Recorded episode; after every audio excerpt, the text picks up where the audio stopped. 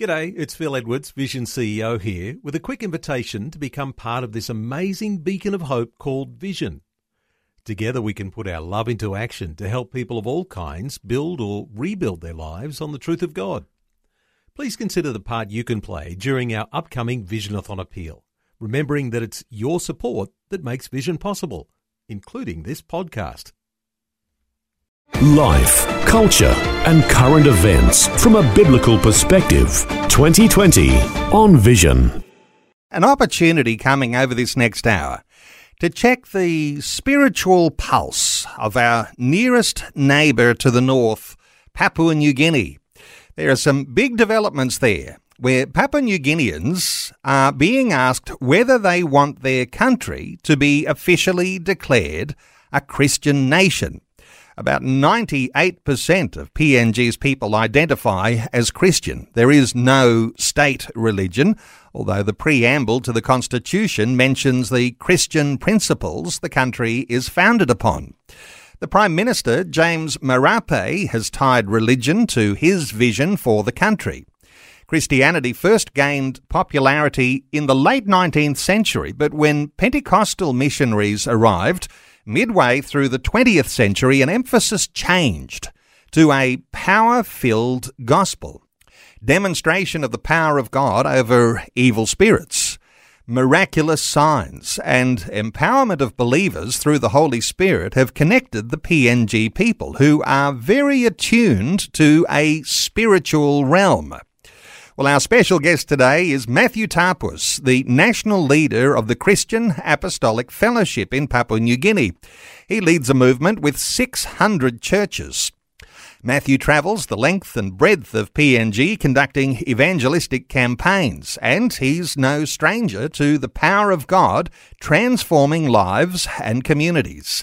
And I want to make a special welcome to Matthew Tapus. Matthew, welcome along to 2020. Uh, thank you so much, uh, Neil, for ha- having me on the program.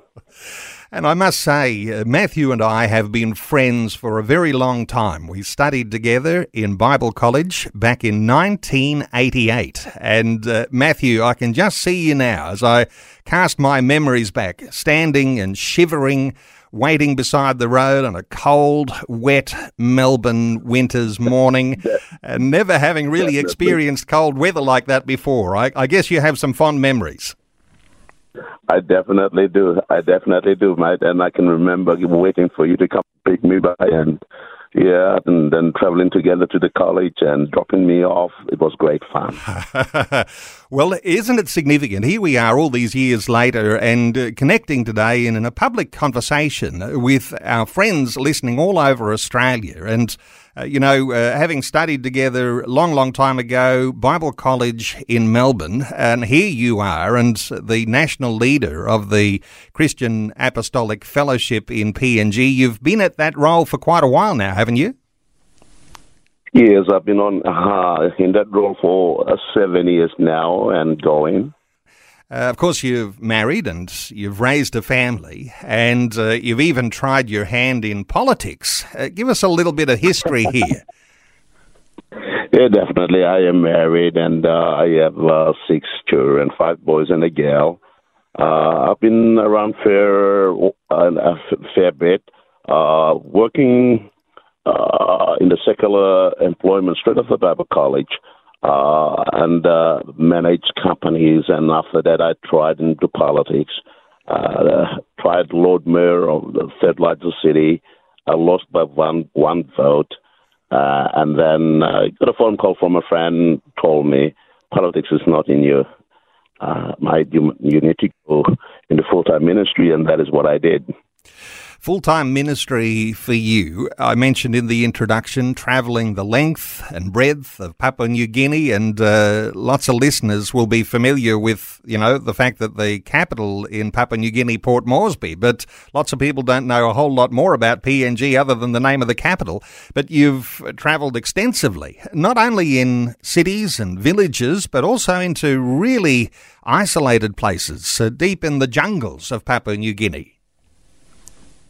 Uh, definitely, uh, definitely, Neil. Uh, many people hear about Port Moresby and they uh, presume the rest of Papua New Guinea is like Port Moresby or Lae or Mount Hagen for that matter. Uh, but the fact of the matter is that 80% of the population still live in the rural areas, some with no road links, uh, only accessible by small airstrips, by boats and canoes, etc. And most of the time, you find that you do not get the necessary services that are readily available uh, to the general population out out in the uh, nowhere. And so, uh, with the church being good, providing not only uh, spiritual nourishment, but they have there providing health services and education, which we are also doing at the moment.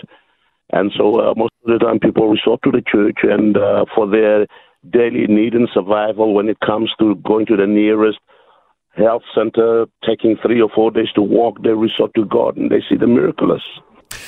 Matthew, some of the crime issues in PNG, from what I understand, uh, when you've got activity that's going on in the main centres, and some of those can be quite prosperous. Uh, you have people who have been out living in tribal uh, villages uh, who are thinking they go to the city to make it big, to prosper. And they do find it hard when they get there. And so there's some level of crime and uh, all sorts of things that carry on uh, there. What are your insights into some of the issues there going on, simmering below the surface in, in typical PNG communities? Well, the Papua New Guinea community is basically in tribes and family, and it's quite very strong, and you cannot dismantle that. We are clustered together, more family orientated. Uh, we know four or five generations back, and, and we have cousins and cousin brothers here and there and every way, more like the Aboriginal community back in Australia. And so when they come into into cities like Port Moresby, they're more clustered together. They identify themselves with the uh, local community which they come from. And so, uh, having that in mind, also, uh, when we were educated, like for myself, we were ta- we were taught that you get a good education, uh, you will have the white man's dream and live like them and everything. And so we went for school thinking along that nature, and that was the ideal, but not the reality. And uh, right now, as we speak, you know, the, the outcome of government trying to provide employment, they cannot. There's no, uh, there's no improvement in an increasing number of employment opportunities in Papua New Guinea, and so what is happening is that you have graduates from the university, you have uh, those that have not gone up to the university but yet done the years 11 or 12, etc., in colleges, um, uh, come to the city to look for employment, and there aren't any. And so we have a problem where uh, basically because there is nothing that they can do, and I guess elsewhere in every major cities and in, in, in, in the nations of the world, uh, they resort to petty crimes. And so this is one of the social issues, and I believe uh, the government, if the government has that vision to to enhance, uh, to find that means and ways to provide employment for the young young generation that uh, basically out of schools, colleges, and universities, I believe that we would have a, a crime that would be level would drop. Wow. Now, I imagine that it doesn't get any easier with a COVID crisis on your doorstep either. Uh, what can you tell us about how things have progressed so far as Papua New Guinea and COVID? What sort of difference has it made for churches and, uh, and for general communities? Yes, uh, COVID has been an issue. Last year, basically, the country was shut down and so it affected many businesses. And those that were seriously affected are the uh, small range businesses, etc. And so, and that didn't help with the prices of goods and services going up. Uh, and we're still trying to recover from that. Uh, and then with COVID as we speak right now, and there's variants in, variants in COVID and the threat that is out there in the media that paints a gloom picture not only of Papua New Guinea but from all over the world. And so there's an amount of fear uh, that is going around uh, at the moment. But on the other side, you know, uh, we believe that God is in total control. When the first wave of COVID hit Papua New Guinea uh, last year in March, uh, the Prime Minister declared that there should be a 21 days of fasting and praying, not knowing that we, at the body of Christ, we also simultaneously uh, we said that we, we, proposed for all the churches to participate in a 21 day fasting prayer. And praise God, no death was recorded at the time. Although there were symptoms of COVID 19 and everything, uh, the people we sought to God. Uh, Neil, if you would understand, and you've been here in Papua New Guinea, we clustered together. The environment in Papua New Guinea is such, uh, you would see that the people are not really they're worried about their health and stuff like that. And so for COVID to pass through from one person to another and to groups of people and to the city is not a problem. Uh, and people in Papua New Guinea um, would have died like flies, falling down like flies. But it didn't happen because we, the church, stood up and we prayed against COVID 19 and uh, that spirit of death at that very time when the world was everyone was running with fear and people were locked up and in indoors and stuff like that. Uh, Papua New Guinea uh, raised up equal to the task, and with the church out there in the front line, uh, telling the people that fear is the uh, direct opposite of faith, and you have faith in God was much bigger than than the, the spirit of COVID nineteen, and so people uh, resort to listen to the church leaders. And our churches were not really that close. People were coming in uh, in the little church that I pastor for, for instance, uh, when COVID was up really high at the time, maybe five, six, seven, or eight people wouldn't come to church, but everyone did come to church because they believed that uh, supernatural intervention at this very point in time uh, was uh, much more needed than what the government or the health service could provide at the time. And so, uh, yeah, we, we have seen the hand of God. Our total case to date, uh, Papua New Guinea as we speak, is uh, 17,000. 340 cases reported. Out of that, 16,975 have recovered and 179 deaths reported with COVID. The thing is this, Neil, and the listeners in Australia, uh, these deaths are not actually from COVID itself, but it is underlying sicknesses that they have had, and so like from the asthmatic patients, uh, people with heart condition, uh, people with high blood pressure, um, etc., have succumbed. Otherwise, at this very point in time, as I speak, uh, there's no death uh, reported in Papua New Guinea that is caused by COVID itself.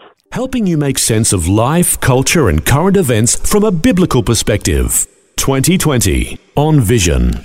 Our special guest this hour is Matthew Tapus, the national leader of the Christian Apostolic Fellowship in Papua New Guinea. He leads a movement with 600 churches we're getting a bit of an opportunity to check the spiritual pulse of PNG and, of course, with issues around COVID too that have been affecting the economy in Papua New Guinea.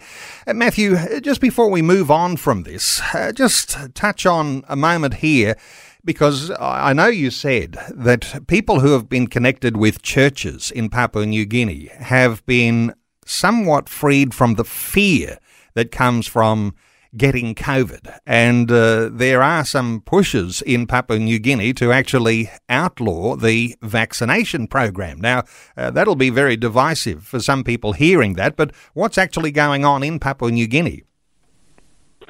Okay, uh, Neil. What's happening here in Papua New Guinea is that the percentage wise in terms of in terms of uh, vaccination uh, is almost down to point uh, one something. And uh, firstly, I'd like to thank the Australian government for providing us with the uh, vaccines, uh, something of which we've always uh, seen Australia as our our mother uh, motherland, and that has always been the case, regardless We've been uh, independence for almost 41 years, 42 years we speak right now. But thank you so much, Australian public and those that are listening. You've always been wonderful, and we're always grateful for that.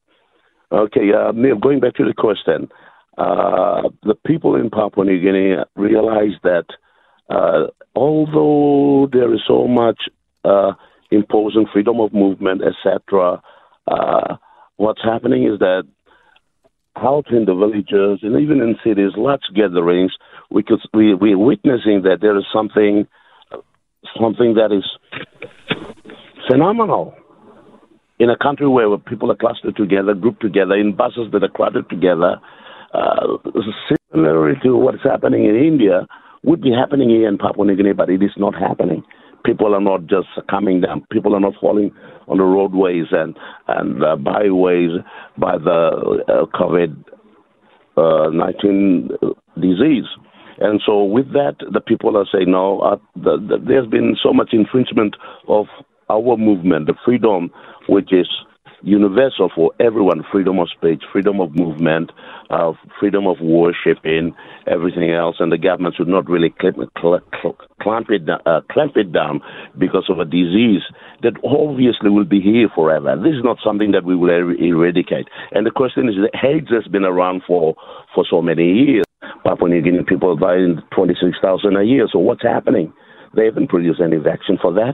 Malaria is a bigger killer. 30,000 die every year not compared to to to to COVID nineteen. And so people are rationalizing, people are talking among themselves, and they say, "Wait a minute, there is something that is definitely wrong, something that is that is uh, been pushed, and and fear that has been uh, shut down uh, by people from outside, and so the government is listening to it, and everyone is doing, and we are asking questions, and even our medical doctors." And scientists in Papua New Guinea are not able to answer the questions that we are asking. And so the people fed up and they say, no, this must not go on. And so right now as we speak, uh, the people movement in Papua New Guinea are trying to get a Supreme Court application uh, in motion right now as we speak uh, to stop the vaccination and everything, anything that is relating to it that infringes the movement of the people and the freedom of the people that we enjoy. So, all of the impact on freedoms, uh, the way that movements have been stopped. Those are the sorts of things that people are protesting about in Papua New Guinea. And when you put it into a context, and uh, we don't have 30,000 dying every year of malaria here in Australia, but if you have 30,000 dying of malaria in Papua New Guinea and you have then, as you say, 179 deaths uh, from uh, COVID, uh, then you can imagine a people's movement uh, might be concerned about how freedoms are being disrupted because of the COVID uh, measures that are in place from governments and uh, around issues of power. Hey, let's not get uh, too caught up in COVID. we'll we'll probably talk some more about things because COVID, no doubt, is going to be an important issue to rise. But uh, there are an opportunity here for today, uh, 1 800 316 316 for listeners to interact with our very special guest, Matthew Tapus. And let's take a call from Vela, who is in Cairns. Hello, Vela. Welcome along. Oh, hi there. Good morning. Good morning, Vela. What are your thoughts for our conversation? Yeah, it's great to hear uh, what uh, the pastor is saying there. Um, look, uh, I have um, I live in Cairns, but I have older children who are around PNG. And uh, I've been talking to them about uh, what are they seeing daily or weekly at uh, so in um, PNG, around PNG, and what, what are they hearing? And I, I agree with what uh, the pastor said there. I think the fate of the people is, um, I think that differentiates them from perhaps many nations. Vela, good thoughts there. The freedom of the people uh, being considered uh, very, very high priority. Matthew, what are your thoughts for Vela? Uh, thank you so much, Vela. Uh, thank you so much. Papua New Guinea, as we say, is a country that is so clustered together. People, mm, well, very, very strongly family orientated and everything and for for the government to come and for people to put protocols in place to basically stop that uh, will always ever have rise of people that say, no, this has not never been, and we're not going to accept that. Vela, thank you so much for your call. Our talkback line open on 1 800 316 316. Matthew, uh, only a couple of minutes out from the news, let me ask you about links so far as church goes uh, to Papua New Guinea and the movement that you're leading, the Christian Apostolic Fellowship, been there since about the 1950s. Uh, give us a little bit of an idea of the connection between Australia and PNG so far as mission goes. Uh, thank you so much. The uh, Australian Apostolic Movement, uh, now known as ACTS, uh, came to my village in the year 1954. And so the work, the Apostolic Movement started up in in uh, uh, Enga, the western end of the western of the Highlands, and then it has slowly moved down into the coast, and we have covered all of the provinces except three which we believe in to cover by the end of this year. Thank you, Nate. And that is, so, con- that is the connection with the with the uh, apostolic missionaries coming from Australia uh, to start the church up here in Papua New Guinea. And uh, just very quickly, uh, you and I share a common bond, having studied together back in 1988. And the chaplain in the year that you and I were studying together uh, was Harry Rea, who was the pioneering missionary for that apostolic movement in Papua New Guinea. And uh, what an amazing uh, chaplain that he was, and what an amazing story he had to tell uh, about the birth of a movement in PNG. Matthew, uh, let's move to what we were started to talk about a little, and this is the the idea that Papua New Guinea being 98% declared uh, by people to say that they are Christian, but there's a move to declare PNG a Christian country, and this is being led by the Prime Minister. How does this all look uh, when you're on the ground in PNG? Um, a few uh, maybe out there uh, saying no, we shouldn't. Uh, but generally speaking, people in, in Papua New Guinea are really excited Okay, uh, not in the sense that it'll become a state religion as such that imposes laws that stops the you know that infringes the freedom of uh, people to express themselves in terms of worship, uh, but to make a declaration, to make a statement to the nations of the earth that Papua New Guinea uh, is a Christian nation uh, guided by and, and led by the principles uh, of the Word of God, and uh, that is our identity, and that is who we are.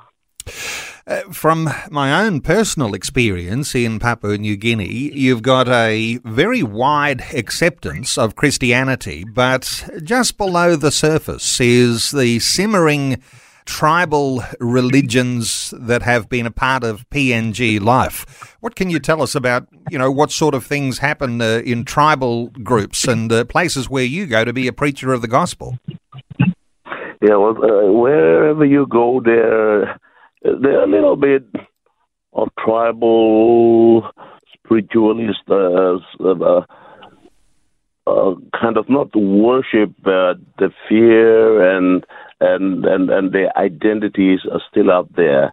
Uh, but Christianity, in principle, has done a very good job. Like where we come from, or where I come from, is almost down to zero. There's nothing about our ancestral worship or or or witchcraft or anything of that nature. People left. By the grace of God, when the the Pentecostal missionaries came to where our church started, uh, basically everything. Uh, they dropped off everything and they turned to the Lord. And so you have, have a community of three, four, five thousand people who identify them with the church, and so they don't want to have anything to do uh, with what their ancestors did. And so it's basically about the bad things that they did and the good things they carry on into the church, which goes in parallel with the Word of God. Uh, but generally speaking, yes, Papua New Guinea, uh, in every corners of Papua New Guinea you go to, everyone identify, themselves with uh, uh, with the church and uh, Judeo-Christian practices, and and everything else that was in the past has basically gone underground, so to speak. When we talk about ancestor worship, and you mentioned witchcraft and uh, that sort of tribal animist culture that creates uh, what we would call superstitions. Uh, the idea of being delivered from fear and uh, those things that suppress the individual. I wonder whether you've got a perspective here about the difference that the gospel makes, because when we talk about the gospel of Jesus Christ, we're talking about freedom that comes from responding to the gospel. And that does away with all of these other things that create a bondage to superstitions. Have you got any thoughts there about what happens when the gospel comes into communities in, in Papua New Guinea? Yeah, no, thank you, uh, Neil. That is a great uh, question out there because it really re- relates to where you are at and from what community that you come from. Okay, like in the Western world, there's no need for superstitions because – everything that you need in terms of medical health and uh, whatnot are readily available. But when you go to remote place, uh, people we show they tend to someone that is far superior for help, and so they start to worship the ancestors or pray to them, pay homage to them, etc., etc. And that has always been the case, and I believe that is always that has been the case also in the uh, medieval time in, in, in Europe, so to speak. And so this is not something new. That is something that uh, generations past that practice. Uh, but for Papua New Guinea, when the word of God entered into our areas, and I'm a first, second generation. My father was the first generation that had contact with the white man. And so, literally, my father would tell us that when the white men came and the gospel that they preached had an effect uh, and, and it impacted community. They would basically see the power of God moving in such a way and prophetic utterances, messages that were released was spot on, and you know even the dead those that have died, you know, have resurrected. They've seen the power of God at work and at move. And so here we are, a country that is so superstitious, as you would call, where they're locking with the spiritual, uh, in the spiritual world. And so all of a sudden, the white man comes in from Australia. They come with a message that there is a good God and so that cares so much about us, that love us, and He's a God of the impossible, and there are no other gods beside Him. And so when people had that gospel, it was a great release for that because this gospel brought hope. This gospel did not bring fear it, it brought hope and a sense of release and, and relief. And so everyone resort to that, a God that is caring, loving, forgiving, a God that is out there to protect them. And so, and God actually at the time, the, uh, at that period, manifested his power, and people could literally feel and see God's work. Is this still something of the message that you carry when you're travelling up and down everywhere in Papua New Guinea? The idea when you turn to the God of the Bible, who is superior uh, the power of God comes. He is a good God. Uh, that fear that you've held under the superstitions of the ancestor worship and the witchcraft and the animism, it's replaced by hope in the goodness of God. Is that the way that part of the gospel that you carry, is that part of what you carry into those communities? Yes, one Wandok, I do that. You know, one instance where I had to travel on for 10 and half hours sitting on a dugout canoe going into this God-forsaken area where no development are. People practice witchcraft and everything. And as we were traveling, uh, uh, uh all of a sudden there was wind and wave and everything, and uh, the seas. Uh, you could see the storm coming, and so the people that were taking out there from the area, all of a sudden they got some stuff out from their bags and everything, and they start to perform the ritual so that the sea god or whoever they were trying to pray to would stop the rain and everything. And I told the missionary guys that we were, come on, let us start to to to worship God and sing praise and worship, and we started to sing in the spirit and everything. And you know what? And this is truly, these people got up and said later on, we had to put away our stuff because we realized that you guys had something that was more powerful, that was more uh, uh, effective, and that our power was no match with what you had. And these are the kind of testimonies that we have. In some sense, uh, people often will talk about it, and it's not always a right way to talk theologically, but uh, a stronger kind of magic uh, that comes when you bring the gospel. And uh, while we don't ever think of the gospel as bringing magic, uh, when you're talking to people who believe in magic, that's what uh, they discover a stronger type of magic. When you're doing an evangelistic campaign, Matthew, uh, into remote places where a lot of this animistic witchcraft and ancestor worship is part of their life. What happens when you're preaching the gospel and you have, I guess, you have some sort of altar call and people come forward and there are prayer lines? Uh, are there miracles? What sort of things are happening when you have those sorts of meetings? Uh, definitely. Uh, I'm not going to call names of churches here, but you have uh, Papua New Guinea, when the first missionaries came, uh, that was divided, and some church groups were allowed to go in one particular area, etc., etc., with an agreement from the colonial government at the time.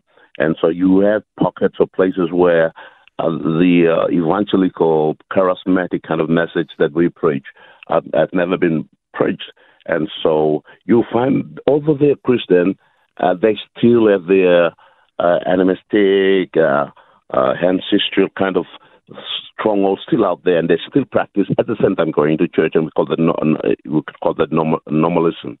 And so when we when I go up there, uh, I you know we believe in the Spirit of God and the gifts of the Spirit that could discern things, and you could discern which, which message to preach, and you could fear, you could understand. Okay, that strong religious spirit in the air that is mixed with fear and animist. Uh, uh, spiritual uh, uh, ancestor uh, spiritual worship, etc., etc.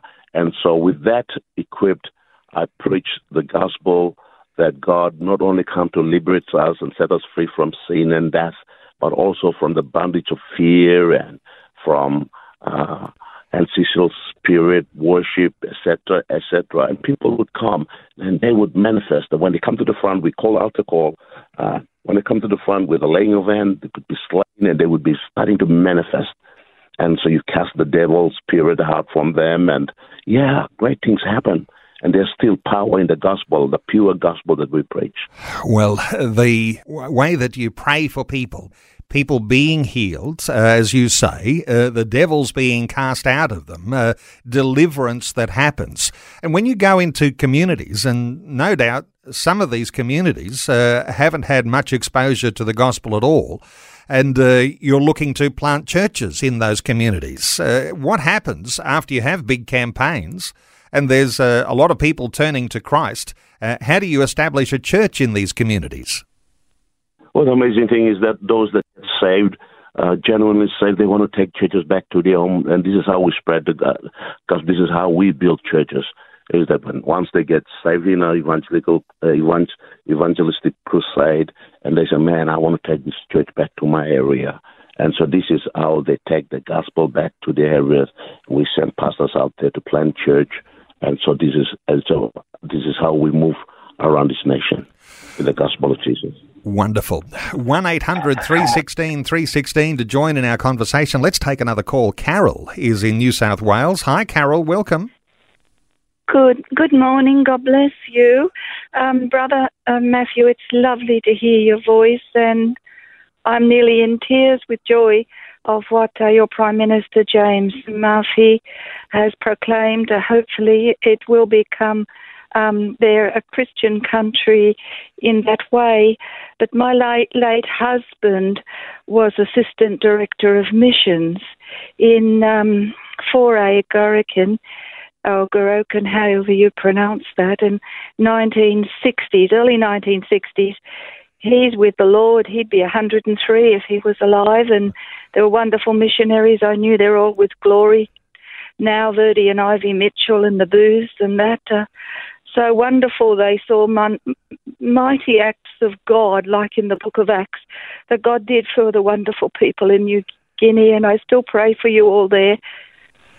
Wonderful, Carol. Uh, Matthew, your thoughts for Carol? Carol, thank you so much. We owe it to the missionaries that came into Papua New Guinea.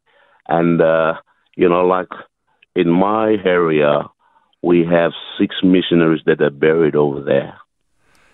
They came up in the 1950s. They died 50s, 60s. And so we couldn't repatriate the bodies because they were far out out there in the Norway. And so we have missionaries who've laid down their lives for this nation. And we owe it to you all. Carol, I want to say God bless your heart and God bless the family. And I know that regardless of what you go through in life right now, wherever you are, God will be faithful to you.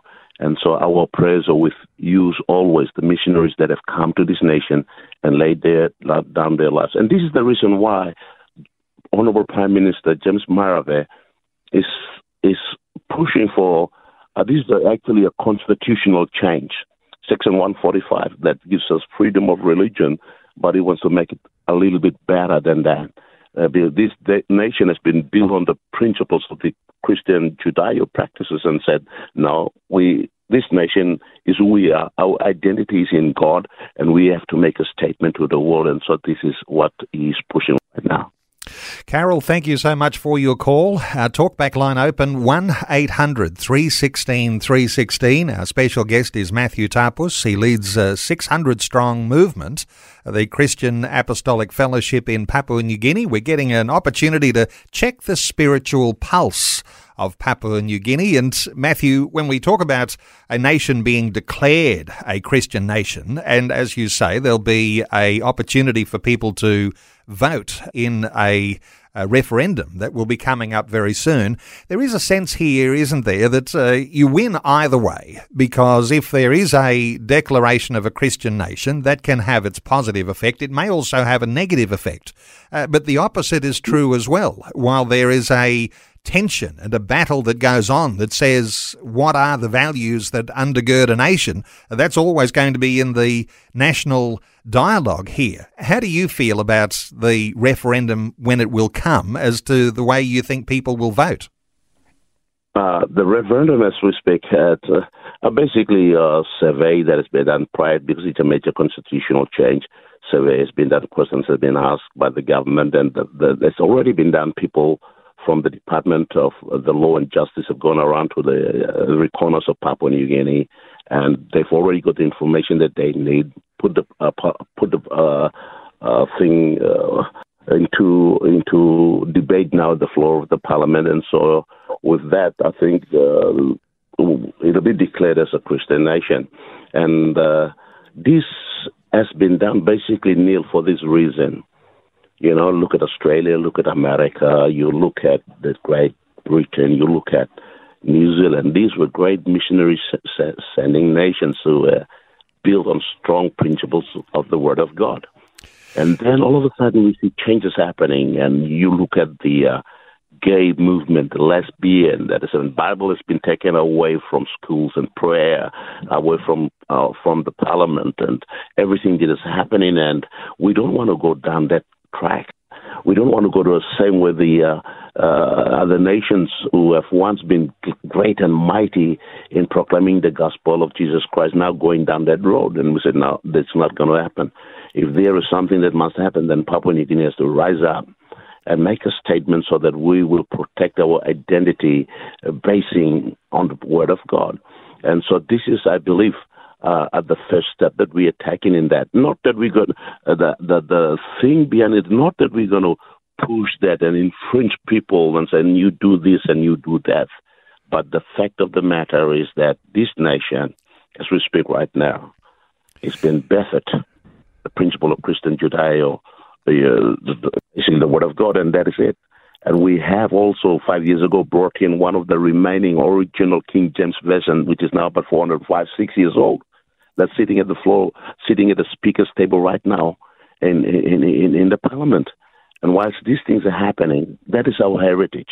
Otherwise, you have in Papua New Guinea, you have a thousand tribes, you have 800 and almost a thousand different languages. So you have a nation that is a thousand nation within a nation. And when we try to bring this, the thousand tribes and nations together with every other thing, it won't work the only thing that will bring this nation together. Thank God for the missionaries. They brought the word of God, the length, width, and the breadth of this nation. And that is the thing that now we have identified that held this nation together. And this is the reason why uh, our government is pushing for uh, declaration of Papua New Guinea as a Christian nation. So the gospel has united a nation in Papua New Guinea, and uh, you've had a taste of the sort of flourishing that comes when you displace the fears of superstition and you replace those with the hope that comes in the gospel. What a powerful testimony that is. And Matthew, uh, let me just only a few minutes remaining in our conversation, but I know that there's a need for good, solid, sound Bible teaching in Papua New Guinea, and you've got a bit of a call out that says if you've got theological books sitting on your bookshelf at home that you don't use, uh, they could be very useful in PNG. Uh, what are your thoughts for uh, for developing leaders? For the idea of theological books? Uh, what's the, what's the real need that you can see across the whole nation? Yeah, thanks so much. Right now, as we speak, uh, like any other developing nation, uh, it's always the need for a developing good, strong, Christian-based leadership, and so uh, we have Bible colleges in our denomination, about 34, five Bible colleges that are out there that basically need good solid uh, theological books. And so this is a, a, call going out to anyone who have books that are sitting out there that need, uh, that would like to help with us. Uh, with the Bible schools that we have, that'll be good. Not only us, but uh, us, but I also believe in every other churches uh, in Papua New Guinea because books are very expensive, especially theological books are very expensive. And so I know uh, in Australia there are books that are out there that you might might be sitting on the shelf doing nothing could be very well put into use in Papua New Guinea. Thank you.